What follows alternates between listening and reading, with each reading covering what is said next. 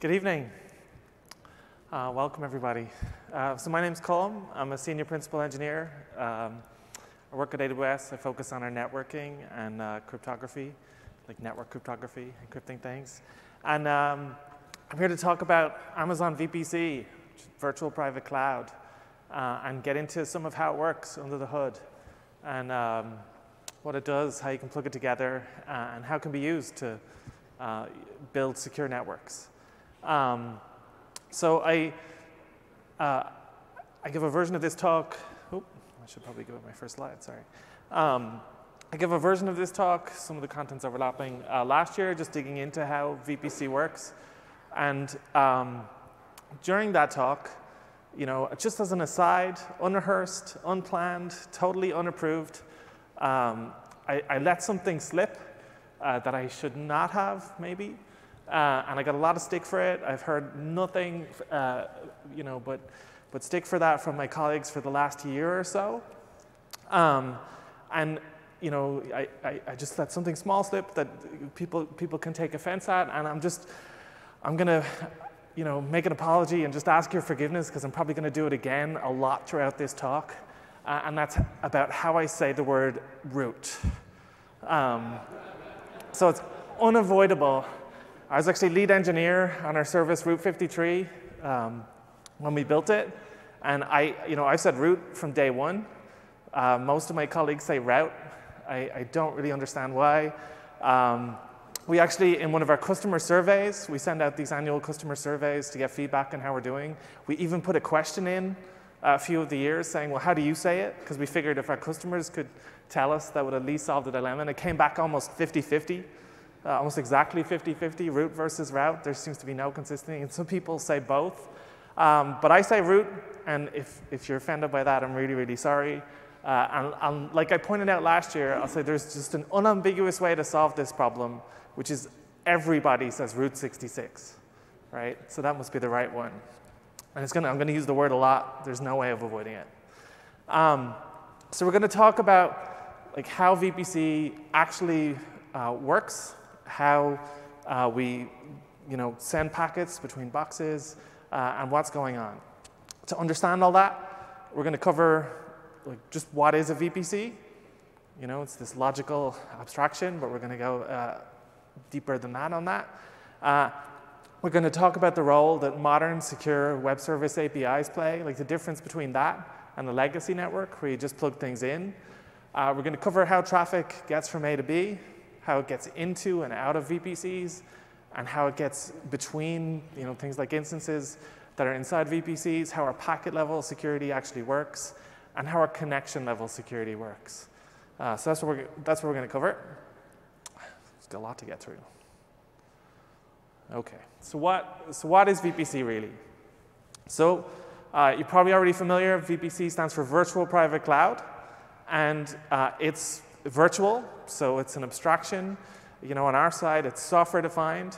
And when you create a V P C, what we're letting you do is create your own virtual data center, right? We create um, some state in our, in our E C two and V P C services that say, hey, a customer wants to create their own virtual data center, and we give them a name for that. It's got an I D that we give back, uh, and that's theirs now. They get this box that is their network or your network uh, that you can launch things into.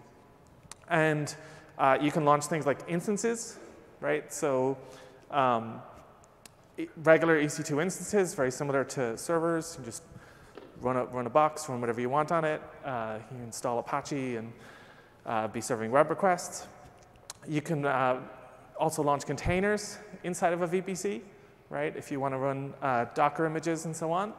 Um, we have support for a bunch of other, you know, higher level services. Things like relational databases, so you can launch an Amazon R D S uh, instance into your, uh, into your V P C, and all sorts of other things. Uh, so you know, you can launch an Elastic Load Balancer into your, into your virtual data center. You can launch um, Elastic Cache instances, have these caches. You can have uh, PrivateLink services, which we'll get to later, all sorts of things. But the idea is, you know, these live in your virtual network, and your instances can reach each other, your containers can reach each other, and your containers can reach your instances, and your instances can reach your containers, and those virtual services that you launch inside, you can reach all those too, everything's reachable. Um, but they're in that secure, abstracted virtual data center. Uh, by default, they can't reach anything outside, and nothing from the outside can reach them, right? And then you, because it's your virtual data center, you also get to pick, you know, the I P addresses it uses. So when you create a V P C, you give it a subnet. You know, in this example, we've got uh, one ninety-two dot one sixty-eight slash sixteen. So we're just saying, like, this is the I P range I want to use. Uh, you need that control because you're going to connect this later to other existing networks. You know, all those I P ranges need to be unique, right? So that's there, which is which is pretty cool. Um, every single V P C that you launch, right? Um, comes with a bunch of things. It's got built-in D H C P service, so that's the service that, you know, gives the box its I P address, tells us what its D N S servers are. We have a, a managed version of that. We also have a, a network time service, so you can have uh, N T P speaking to your boxes and giving them reliable time. We have D N S infrastructure that comes with it all as well, right? So you can create private D N S entries using Route fifty-three private D N S. And those will resolve for you in your virtual data center, but they won't work anywhere else. Um, we've got two built-in firewall technologies that come with V P C. We've got network A C Ls, which are stateless and just let you, you know, uh, block or allow uh, I P ranges and, and simple definitions. And we've got security groups, which lets you define, you know, collection uh, of instances or, or containers uh, and allow or block traffic from those. And those are stateful. Uh, so they're doing some more advanced, um, some more advanced kind of rule enforcing on the packets, which we'll, we'll which we'll see later. Um, and it's a, you know, it's a modern network. It can support huge packet sizes up to nine thousand one bytes, uh, if you want to use jumbo frames, things like that. Um, and all of this is free. You know, you create a V P C, you get all that. There's no charge, right? Which means you can create a lot of V P Cs if you like, uh, and some of our customers do. You know, we see customers who create V P Cs for their development stacks, their pre-prod stacks, uh, and then sometimes we see customers who create V P Cs for like each team to give them their own uh, virtual data centers that they can kind of explore and innovate in without, you know, needing to interfere with one another. And we see customers who use V P Cs to implement immutable infrastructure patterns, right? So they like stamp out their whole infrastructure in a, in a V P C. And then they never change it. If they want to iterate, they stamp out a whole new V P C with all new infrastructure and all the changes, and then they test it, and then they do this weighted migration to it, and then they turn off the old one, right, once traffic has drained, uh, which is awesome. And so straight away, I hope you're seeing, you know, patterns that just are completely impossible with legacy physical networks, right? This kind of compartmentalization that you can do very easily and by default, right, just building these abstracted virtual data centers in seconds using A P Is, you know, would literally take, you know, minimum weeks in the physical world, right? Like ordering physical servers, plugging them in, giving them dedicated, uh, you know, L two connectivity with switches and, and routers and so on, and then fencing them off from one another. Uh, it's very, very hard. So it's, it's opened up a whole new architectures. And then the, the other kind of big difference by default and how these networks operate, how V P C operates compared to, to legacy networks, is that everything I just talked about, all the provisioning, launching instances, launching containers, you know, connecting things to one another, launching other services inside your V P C, it's all done with like modern secure web service A P Is, right? So the only way that I can launch an instance inside a V P C, the only way I can put a network interface inside a V P C, we call them Elastic Network Interfaces, E N Is. The only way is for me to call a secure web service A P I, right? I compare that to, you know, in my old life as a network engineer, just plug a cable in, right? That was the default way. And uh, that means that, you know, we get a, a lot of security benefits in terms of being able to track who did what when, right? Like, who launched that instance, why, when. Uh, we've got, you know, audit trails in the form of uh, A W S CloudTrail. We've got metrics for everything with uh, CloudWatch. We've got config, which uh, is a service that essentially scrapes your current configuration periodically so that you can easily manage about like time and you know, point in time snapshots of like what everything was, and if you want to be able to roll back and so on, uh, it makes it easy. And we've got CloudFormation if you want to build like build a whole virtual data center uh, using um, a template, right? All stuff that would just be impossible effectively in, in a, a physical network where you're plugging things in. And that's a really big difference. You know, to me, that's actually the biggest security benefit of a V P C, right? Because, you know, I've built networks that were like really well locked down in terms of the network data plane, so that like, you know, I had all the right settings on every switch port and I had all the right controls in every place so that traffic couldn't be spoofed, or man in the middle, or anything like that, right? Like a box just couldn't show up and say, send an A R P packet and say, hey, I want that I P address, and just take it over, which is the default behavior, right, on, on Ethernet networks. Um, now, that doesn't work on V P C. You can't do that on V P C, because uh, we're, we're all about security first. But you can, you know, you can get uh, a network to work like that, right? You can configure all the switches and do that.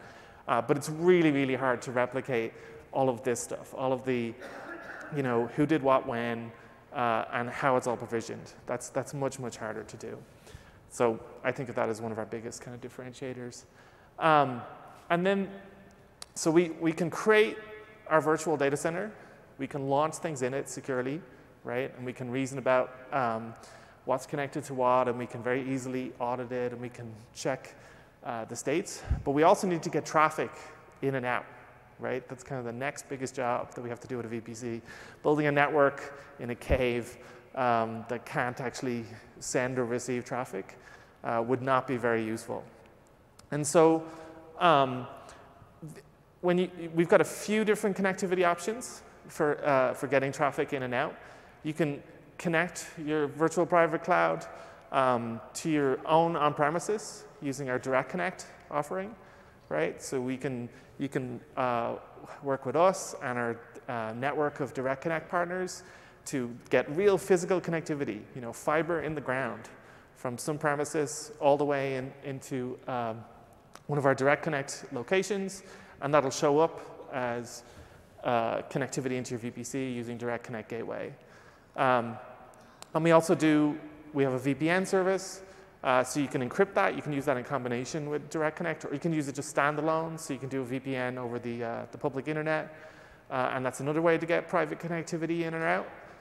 Um, when you do that, you know, you've got full control over the routing in your V P C. So you can decide, you know, this range goes here, this I P range goes there. Everything you're used to if you're used to managing, you know, real physical networks and you've got access to routers and switches and so on.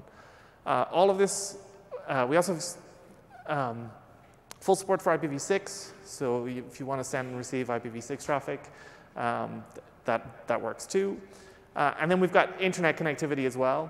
You can launch uh, an internet gateway or a N A T gateway, and if you want to be able to uh, talk to the internet, you need to be able to reach things that are out there. That works too. Um, the difference between an internet gateway and a N A T gateway is, uh, as you might guess, the N A T gateway does natting, network address translation, which just means you can hide hundreds of instances or containers behind a small number of I Ps, you know, uh, which, which is useful if you want, you need to whitelist those I Ps uh, in remote firewall configurations and things like that. Um, in, in this example, right, which is really common, where we're connecting a V P C to on-premises, um, one of the biggest challenges our customers have faced, one of the hardest things to, to do, uh, has been to get like a really consistent D N S experience between on-prem and, and V P C. You know, we, we have our private D N S service that runs inside the V P C, but those private D N S names don't work if you're on-premises. And then often customers also have their own D N S servers or Active Directory servers or whatever on-premises, and they have their own private namespace for, say, a corporate domain that works on-premises on, on the corporate network, but then those names don't work in the cloud. Um, This has been a big pain point. Uh, so last week, uh, we made this a bit easier, hopefully. We actually launched support for um, Amazon Route fifty-three Resolver for hybrid clouds. So what this is, is we um, will launch a managed D N S resolver into your V P C, And it can do bidirectional domain forwarding. So you can configure it so that, you know, from the V P C, if you get a query for a certain domain, it'll forward it to your on-premises D N S servers, and they can handle it. And it can also work the other way around, where if you if you set up forwarding on-premises, it'll come into the cloud, uh, and makes this makes this much much easier, hopefully. um, I was playing around with this myself last week, and it was uh, it was pretty cool. Um, so that's the hybrid case, right? But then, um, whether you're using Direct Connect or if you're if your traffic is coming in from the internet, either because you're using V P N or because you've got, you know, internet uh, source traffic, like a, you're running a public website or something like that, um, traffic comes into V P C via the uh, global A W S backbone, right? So that's Uh, a backbone we've been building over the last uh, many, many years. Uh, Peter DeSantis talked about it uh, last night in his Monday, Li- Monday Night Live presentation, and we'll be talking a bit more about it uh, during the week at other presentations. But um, you know, we've got this huge global network with just huge amounts of capacity um, that is interconnecting all of our uh, peering locations and everywhere where we accept traffic uh, globally. There's um, a few kind of important security implications uh, that that has for you. Um, so first is this is a, you know, it's a modern managed network. So everything is locked down in terms of there's no facility for spoofing or man-in-the-middling traffic or anything like that on that network. Uh, we secure it in, we secure it at various layers in, in, in several different ways. There's some defense in depth there. Um, it is, uh, you know, huge amounts of it are under, you know, very tight physical control, like, for example, where, where the links emerge and actually go into data centers and so on. There's a lot of just real-world physical security around all that, making sure that, um, making sure that everything is as it should be. And, uh, and then, it, you know, we always strive for excellent performance and availability and so on as well. Um, but built into this backbone, right, part of our edge network, so that's those locations that, you know, traffic first arrives at, when, uh, when it's coming in. We, uh, we have um, quite a lot of DDoS mitigation infrastructure that we've, been, we've built uh, over many, many years. Um, we have uh, a service called A W S Shield. It's got kind of two flavors. There's Shield Standard, which is every customer gets by default at no charge. And that's, um, you get this always-on inline traffic monitoring and filtering where uh, packets are actually going through, and, and uh, our DDoS mitigation platforms are, are making sure that that traffic is healthy and safe. Um, and you know, we occasionally do see uh, uh, attacks and so on at some of our customers, and these, these systems just kick in and start, can start scrubbing the traffic and do all sorts of smart mitigations, uh, including proprietary ones that, you know, we've developed in-house using our years of experience that I've, that I've never seen elsewhere. Um, that are uh, pretty awesome. The, I've never, um, I, one thing I want to say here though is, you know, we, we, we're a big network, we've got lots of customers, so we, we have a dedicated DDoS response team, and it's something we, we deal with and have expertise in. But truly, uh, it's, it's a relatively small set of customers who actually ever get real DDoS attacks, right? It's not a huge concern, it's not something you need to be losing sleep over, uh, thankfully. The, uh, but if you, if you do think you're at a heightened risk of DDoS, right, and there, there can be things which make you a more likely target than others, and sometimes you become aware through, you know, threat intelligence and so on. Um, we also have A W S Shield Advanced, which is much, much more of a um, hands-on relationship where we uh, includes direct access to our DDoS response team. And, uh, you know, we have calls and we talk to you, well, okay, well, we can do the packet scrubbing and we can do the, uh, you know, the first line filtering, but let's look at how your caches are configured. What are your T T Ls like? Let's look at how your auto-scaling configurations are. Are you really prepared to scale up if you need to? And we also look at some of the financial aspects of a DDoS, right? Like we, we, we make sure that it, if you do see this massive increase in load, that instead of it being an availability hit, it's just gonna turn into a fin financial hit. Uh, so we, we look at that too, which is pretty cool. And then uh, last night, I had to update my slides today.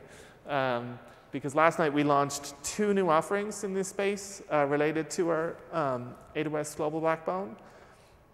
So hopefully you've seen them. But one is uh, A W S Global Accelerator. So what A W S Global Accelerator is, is um, you can now use our global backbone for high availability and performance. If you have a service that's hosted in E C two, you can use Global Accelerator to say, well, let's say that service is, is just in one region, right? Rather than the packets having to traverse, you know, mostly the internet and get onto our backbone somewhere close to that region and then entering our network and us taking it on from there, we'll, we'll do it the other way around.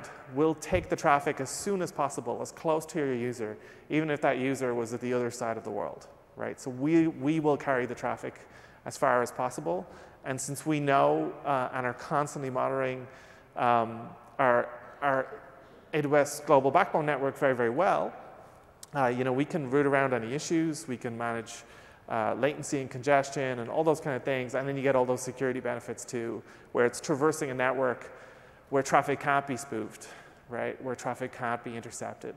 Most internet transit networks um, these days Do, do try to prevent spoofing, you know, there's, uh, the, um, but there's still a sizable percentage that don't, right? And especially in certain parts of the world, there can be a good chance that uh, your, your users' packets might traverse a network where traffic can actually be spoofed or intercepted, um, which usually isn't what you want. Um, you don't, you don't want, uh, you don't want to give third parties the ability to, to disrupt traffic like that. It's got all sorts of other non-security Uh, features too. It can be used effectively as, as a sort of global load balancer. You can use it to send traffic to multiple regions, and it supports proximity-based routing and weighted routing and failover configurations with health checks and all that kind of stuff. Um, and we also launched last night A W S Transit Gateway. So what A W S Transit Gateway is, it essentially lets you build your own flexible border network, right? So you can launch, instead of having, if you've got multiple V P Cs, instead of just connecting them to the internet independently or creating your own kind of peering mesh and your own transit V P C that traffic comes into and then you do stuff with it and it goes out, it's a really common pattern. Uh, Transit Gateway can do all that for you. And it includes uh, a bunch of features that are targeted for security. It supports routing domains. So you can have configurations where you say, look, all north or southbound traffic has to go over here before it then goes in or out. And so you can build D M Zs with this, right? You can, you can build a layer where, say, a central security or network team owns it and manages it and enforces certain controls. And if you want to route all traffic to, say, an I P S, uh, you can now do that, which is pretty awesome. And it's going to, you know, become more and more featureful over the next year. I'm, I'm really excited about some of the stuff that's coming. So that's how traffic gets in and out, right? That's kind of the... And that's, you know, that's kind of traditional network routing in a sense. Like we're doing all sorts of due diligence. We're doing all sorts of, um, you know, we're paying attention to, to the security configuration, making sure everything can't be spoofed and so on. But really, it's traditional layer three networking, right? That's what's that's what's happening, uh, especially out there on the internet, right, where we where we have no control. Um, but inside of V P C, uh, things are quite different, right?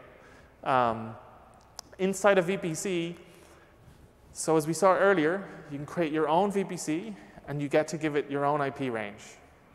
Now, two customers, or three, or a million can do that, and they might have the same I P range, right? So we can't just put those packets on the wire, right? It wouldn't work. They wouldn't go to the right places. So clearly something else is going on, right? And that's what I'm going to get into. So when you launch an instance, right? Those are, those are virtual um, servers, right? They, they run in a virtualized environment. And, um, and there is some physical server somewhere uh, that has those, right? There's some physical server that's actually, you know, running the virtualization and launching those instances. And uh, if, although in, if you're running on a bare metal host, you essentially get, you know, the whole blue box here, you get the whole physical host. Uh, but in either case, right, attached to that physical host, like physically attached, part of the box, right, we have our own embedded router that we have built. And it uses uh, Amazon-designed, Amazon-built, Amazon-operated hardware. So uh, four years ago, we acquired a company, uh, a chip manufacturer called Annapurna Labs, uh, who you know, we, they, they start with chip designs and they go all the way to fabricating it and everything in between.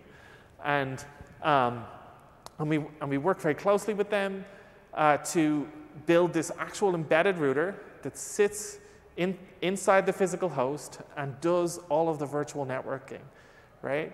And because it's in hardware, we can have a lot of hardware-enforced security. And because it's this dedicated kind of miniature appliance that's, that's right there, it's not taking any resources from the server that's running your, um, your instances. And that's, you know, part of how we can do bare metal, for example. That's how we can give you the whole box, right? Because effectively, we have this other little box that's actually doing the things we need, um, which is kind of cool, right? And uh, these, I mean, these boxes are amazing. Working on them, uh, you know, something I've gotten to do over the last few years. It's it's like living in the future, because like you're working on chip designs that are a few years out because they have to be taped out and then they go to manufacturing plants and so on. And uh, it's amazing to see like how the the insane levels of performance that these things can achieve. Like last night we launched uh, an, a new instance type that can do one hundred gigabits per second, right? And still do like all of the stuff that I'm about to talk about, all of the packet manipulation, all the security features that I, uh, that I'm about to talk to. Like it's it's kind of staggering. And so, what this um, embedded router is doing is it is doing the translation from the virtual network, right, from your V P C to something that can go on the wire and be routable, right? And so, we actually encapsulate all the traffic. We have our own software-defined networking protocol uh, we call NaviS that we've been using uh, for a long, long time. Uh, we've iterated on it a few times, made, uh, made some adjustments that uh, keep improving performance. Um, but it's, it's not, you know, an off-the-shelf protocol that you've seen out there. But um, it is an encapsulation layer, right? So the packet that you send, the packet that your instance crafts, when it wants to send traffic, you know, from, from instance A to instance B, gets wrapped in, in, um, in our encapsulation and then put on the wire, on the physical network, right? And that's how all the traffic, um, that's how all the traffic is disambiguated. For traffic between instances, for traffic between uh, containers, all that stuff that's in the V P C, you know, this is all just how it works. This is, there's, they, packets come in, packets go out, and they all look like this. If packets leave to, need to leave our network, they obviously need to be translated back into like regular-looking packets. We need to take that encapsulation off. Uh, and that's the job we have a, of a platform we call Blackfoot. We have these Blackfoot edge devices. And those essentially are responsible for taking encapsulated traffic uh, and stripping our layer off and then sending it onto the internet or Direct Connect or V P N or something like that for Uh, for external traffic, and they do, you know, they do it in the other direction as well. If packets come in kind of plain, they'll add the encapsulation and pass it on, which is pretty cool. Um, and then, so in that encapsulation, right, the outermost I P address, like the one that's actually on the wire that the network sees, essentially says, like, this is the physical host that I need to get this packet to, right? And then we, there's some other stuff in there, some metadata that says, and here's the instance and the uh, network interface on that instance that I need to get to, right? And, and that's what's going on. It's, it's actually quite simple. Um, but like, how does the sender know these, right? When, when a physical host on one of those embedded routers gets your packet, how does it know it, what these values should be, right? So we have an internal microservice, part of our network control plane, uh, that we call the mapping service, right? And so we have this mapping service that's running, and it has, like it sounds, this big map that maps, you know, this virtual network interface, this uh, virtual private cloud corresponds to this physical I P address over here. You know, this is the this is the actual server that's hosting it. This is where you need to send that traffic so that at the other end it can understand. Um, uh, it's a it's a broadly distributed web service. It's uh, internally one of our uh, bigger web services. Um, it is, you know, really, really fast. Uh, there's, there's some caching going on to make things uh, um, super, super fast, because the, the lookups, like the lookup time that we have when we get a packet from you to determine like where it can be sent and then add that encapsulation is tiny. You know, we're in the nanoseconds to microseconds range to achieve the levels of throughput um, that it takes. You know, it's not a lot of time to consult something. So, you know, rather than have it being like this remote fetch where it has to find uh, the mapping, it's much more of a like proactive push kind of situation where we're constantly pushing these mappings out uh, and things are ready to go. It's, it's, uh, it's, it's pretty cool. And this, you know, mapping service, because we have this level of abstraction and enforcement, this is what provides a lot of our data plane security too, right? This is why traffic can't be spoofed or just intercepted on a V P C, right? If, if an instance just sends traffic for an I P address that doesn't belong to it, or tries to send an A R P packet to like hijack an I P address, it doesn't work because this whole layer is intermediating that, right? It's actually looking at the network interface and saying, well, I don't care what your packet looks like. I'm just going to stamp it with this network interface and, and this physical I P address no matter what, right? And then the same happens at the other end. So when, when the packet is received, we actually look up the mapping service as well and see, well, does the mapping service agree that like that packet should have come from there? Like, is that a valid destination for that traffic too? Which is very similar to a, a system called R P F, reverse path forwarding, that you see in um, in like internet networks. Um, and it, it it it means that we can make this core kind of guarantee about V P C, right? That your traffic is under very tight control. You know, you're not going to see boxes hijacking each other or anything like that, uh, which is great. Um, that, that helps me build a lot of things. And so that's kind of like packet level security, right? That's like what, that's what we're doing in terms of, um, hey, I just want to be able to put a packet on the wire and make sure that it gets to the right place. But we also do flow and connection level security, which is even, you know, much more advanced, where we're uh, where we're actually looking at the Uh, we're looking at the flow, so say a T C P connection from like a client, like a web client going to say port four forty-three because it's a H T T P S request. Um, we're doing a bunch of things to make sure that that traffic is also secure, right? That that traffic um, isn't, isn't going haywire or that nobody can uh, play with it. Um, some examples of that, right? So security groups include stateful connection tracking, right? So that means, you know, when you open a connection, you send this S Y N packet, and it's got a certain sequence number, and it's got certain source ports, uh, and so on. And we just make sure that all subsequent packets match that, right? That incoming packets can't just be spoofed out there on the internet, whatever. And if it happens to, um, uh, and if it happens to match like just certain aspects of that, like the destination port will let it through. Uh, we actually put pretty pretty tight limits on that. Uh, we also do flow logging, right? So you can actually see, um, we'll give you a log of every flow that we've observed, right? Which is a really, really advanced feature uh, uh, on other networks, you know, enabling NetFlow, for example. Um, but uh, we, we can do that we, because we're tracking all the flows. We can say, look, here, here's the flows we've seen. You can feed that into like an I D S or similar systems, if you want to do uh, threat intelligence based on that, if you want to, or even like service dependencies based on that, see what's calling what, uh, which is which is kind of cool. Uh, we have a product called Network Load Balancer, right? That can do large scale flow balancing for you, and that's actually built into the fabric of V P C. It's not like this virtual appliance or something like that. It's like built into the V P C network, where it can, you know, take traffic and balance it across targets. Uh, at ridiculous scale. It can do millions of connections per second and millions concurrently, and we think probably terabits of, uh, of traffic. Uh, we, we don't even really know where the ceiling is, um, which is kind of cool.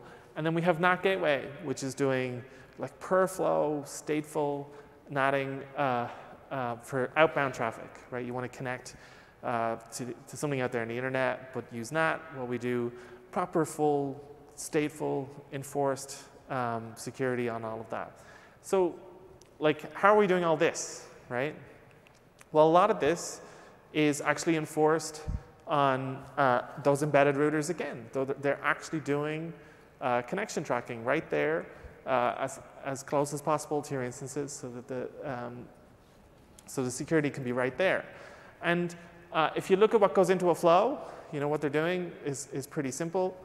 Uh, if you've, you know, if you've ever run netstat on a machine, uh, you'll you'll see a large table of active flows, and every flow is identified by um, a four tuple, right? You've got a source I P, a destination I P, a source port, and a destination port. Actually, the protocol's included too, so it's really a five tuple. And for our purposes, since we include V P C, it's actually really a six tuple. Um, and we're just tracking that, right? We're just making sure that every single packet um, matches all of that. And, and not just those aspects, but we also look at the sequence and A C K numbers, right? So when a connection is established, it's got a random sequence number that's important so that um, you know, connections can't just be spoofed. And, it's, and the responder has a, has a random A C K number for the same reason. And we track that those numbers also line up and match across everything. Uh, this is for T C P. For U D P, things are a little different. Uh, for U D P, uh, there's no sequence and A C K numbers. Uh, but U D P traffic can be fragmented, and fragments are supposed to have the same I D, and we do track all that. It's pretty cool. Um, am I one slide behind? I don't think so. Um, it's, it's, uh, it's pretty awesome. And so I mentioned a bit about N A T Gateway and Network Load Balancer already. Um, and these are built on top of a platform that we call uh, Hyperplane. So we've got this, everything we've seen so far is, is relatively implementable um, you know, just in those embedded routers. They can just track and enforce everything that they need to right there and then. But when you start using N A T Gateway or Network Load Balancer, or actually uh, A W S Transit Gateway, which we launched last night, we start to need distributed state. Right? We start to need to track things in a distributed way on more than one machine because we're, we're making promises that we have to keep for long periods of time. Like, for example, if Network Load Balancer or N A T takes a connection and decides it should go to a certain place, we need to make sure that all subsequent packets for that flow go to the same place. Right? And to do that, we actually store or record our decision on multiple machines uh, with a lot of redundancy so that we can survive any kind of failures and so on. Um, and so how does that work? Right? And how do we do that securely? Um, yeah. So the way that works is underlying all these services, um, we've got this system called Hyperplane. And Hyperplane nodes are uh, built, uh, you know, they kind of slot into the network in a similar way to Blackfoot that we saw, saw earlier.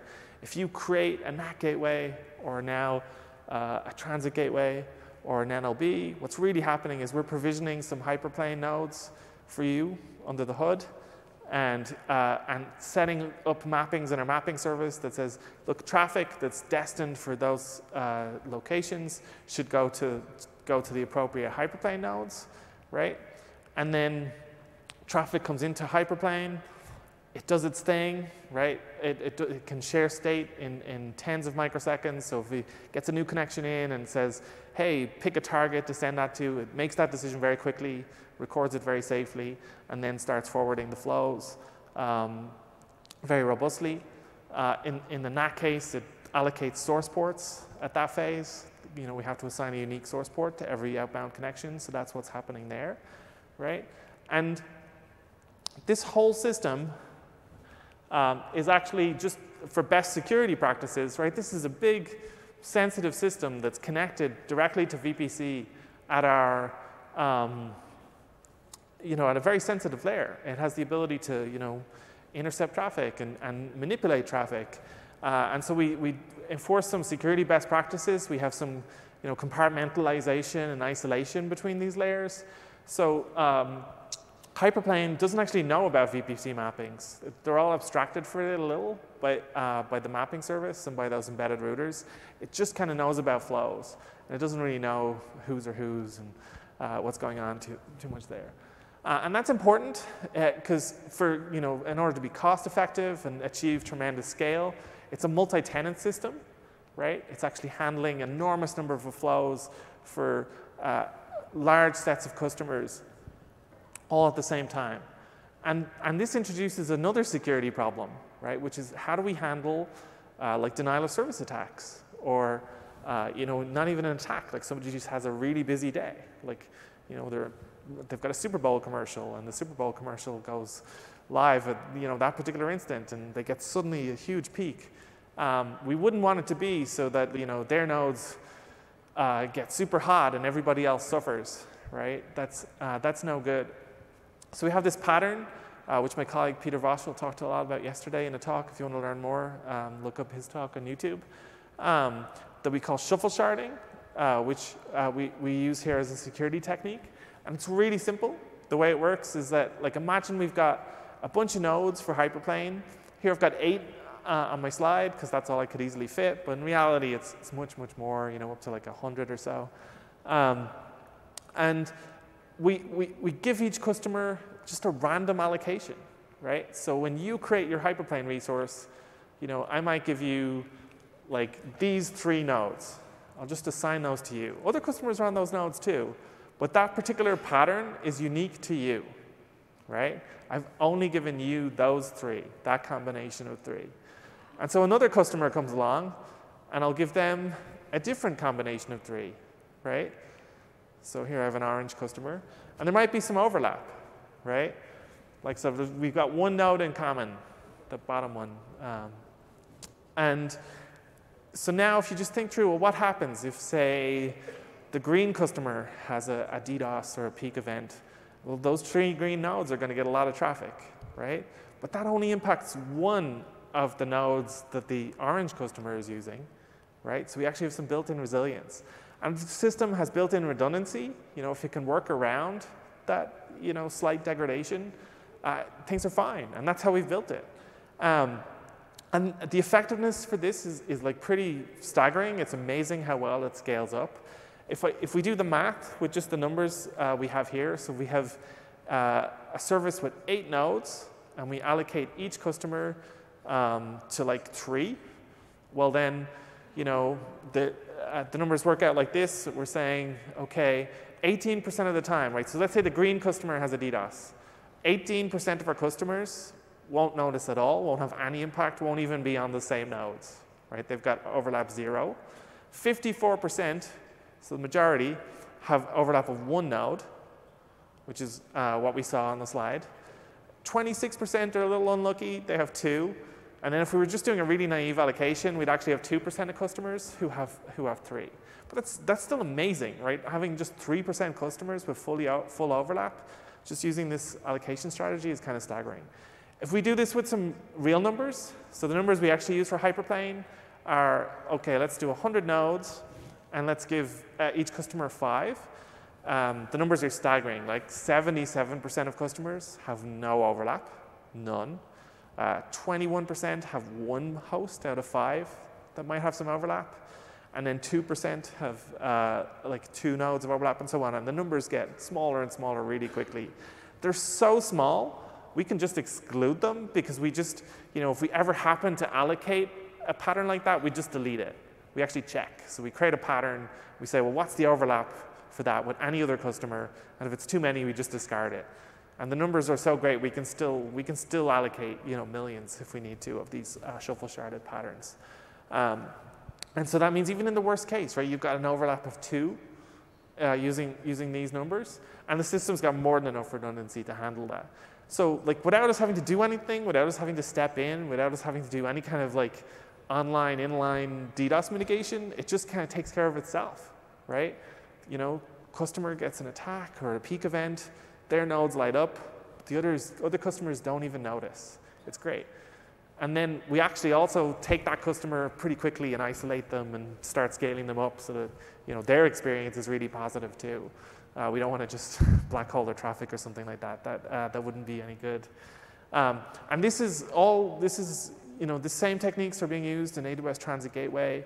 They're kind of at the core of, of how we manage these, uh, you know, multi-tenant um, security offerings. The, all of this is actually based on the load balancer that we built for Amazon S three, which is why you see the tremendous uh, amount of scale. And we've been using it since uh, we launched uh, Elastic File System quite, quite a few years ago.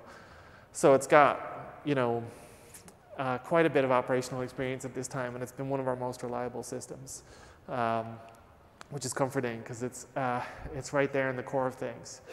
And then so since we have Hyperplane, right, since we have this system that's built um, directly into our, into our network fabric, can do all these things with flows, Uh, last year, we actually launched a new offering called PrivateLink, uh, which is particularly interesting for securing networks, right? And so what PrivateLink is, is kind of for the first time, we made it possible that you could create a load balancer in one V P C, and but expose it as a V I P, as an I P address or a network interface, in other V P Cs, right?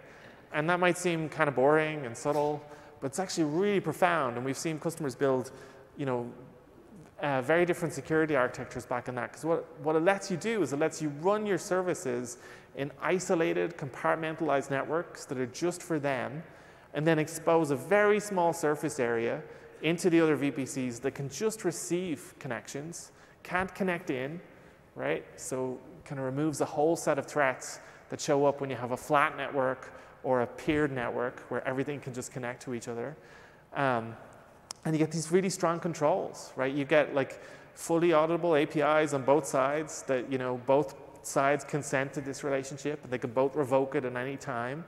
Uh, and you get all the benefits of flow logs and all that, all that kind of stuff. Uh, and it's, it's really awesome. We've been moving a lot of our own internal architectures uh, to this model because we really love that it lets, you know, each team essentially have their own network and unblocks them, and they can just do whatever they need to do in that network.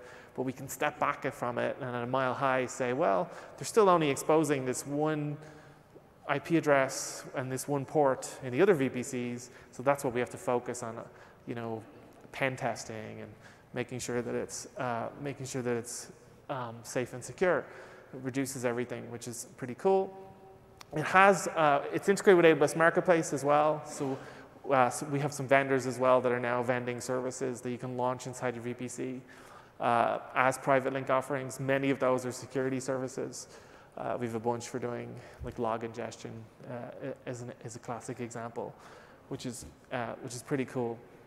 Um, the main takeaways I want you to take Uh, from all this, or hopefully you'll take from all this, um, is that V P Cs are, you know, as the name sounds, they're, they're virtual, they're just abstractions. We're giving you the ability to have your own virtual data centers, which you can, you know, really do a lot with when it comes to securing things, right? Like it's, it's, it's a really big change in mindset to, to realize I can just have ten or a hundred networks where before I had one, and I can give everything its own little playpen, and I can give everything its own uh, kind of ring fence.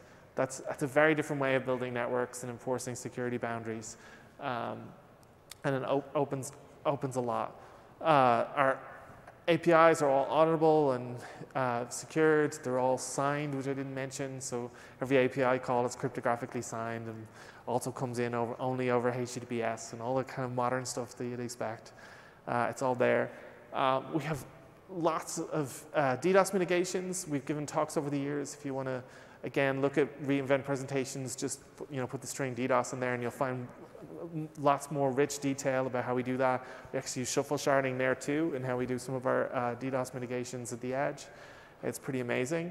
Um, and we can integrate all of this into uh, existing networks pretty easily. We have flow logs, and we have firewalls. If you want to use them, do all the connection tracking for you.